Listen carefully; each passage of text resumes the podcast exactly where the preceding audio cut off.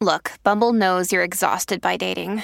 All the must not take yourself too seriously and 6 1 since that matters. And what do I even say other than hey?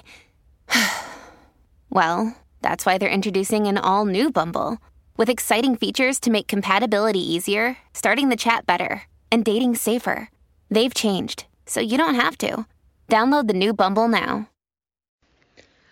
Hello, beautiful. This is Jennifer Hadley, and our prayer for today is for living the highest and best. We are choosing the highest and best. We're looking for the highest and best choices. Yes, we are grateful to place our hand on our heart and wholeheartedly partner up with that higher Holy Spirit self. So grateful that there are always the highest and best choices in our view and we are willing to see them, to recognize them, and to choose them.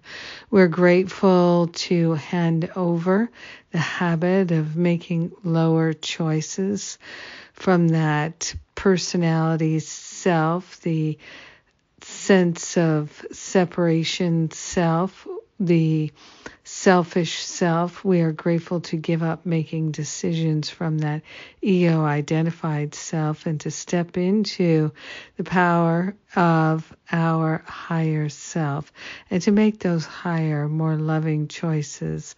We are grateful that it can be easy.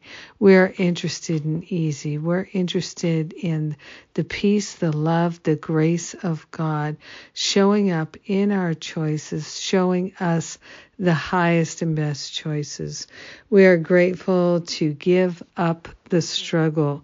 We're allowing ourselves to love ourselves so fully that we truly do give up the struggle and we allow ourselves to live with ease, with grace, with expansion, with harmony, and most of all, with joy, an unconditional joy. We are grateful to give up the idea that joy has any conditions whatsoever.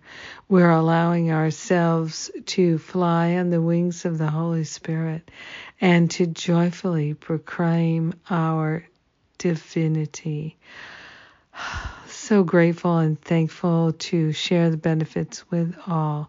We let it be, and so it is. Amen. Amen. Amen.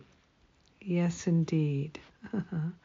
Not too late to make the highest and best choices. Mm.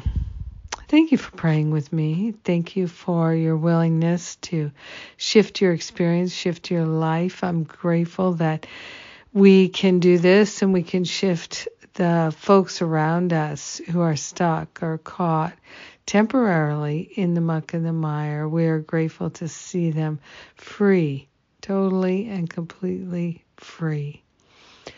Ah.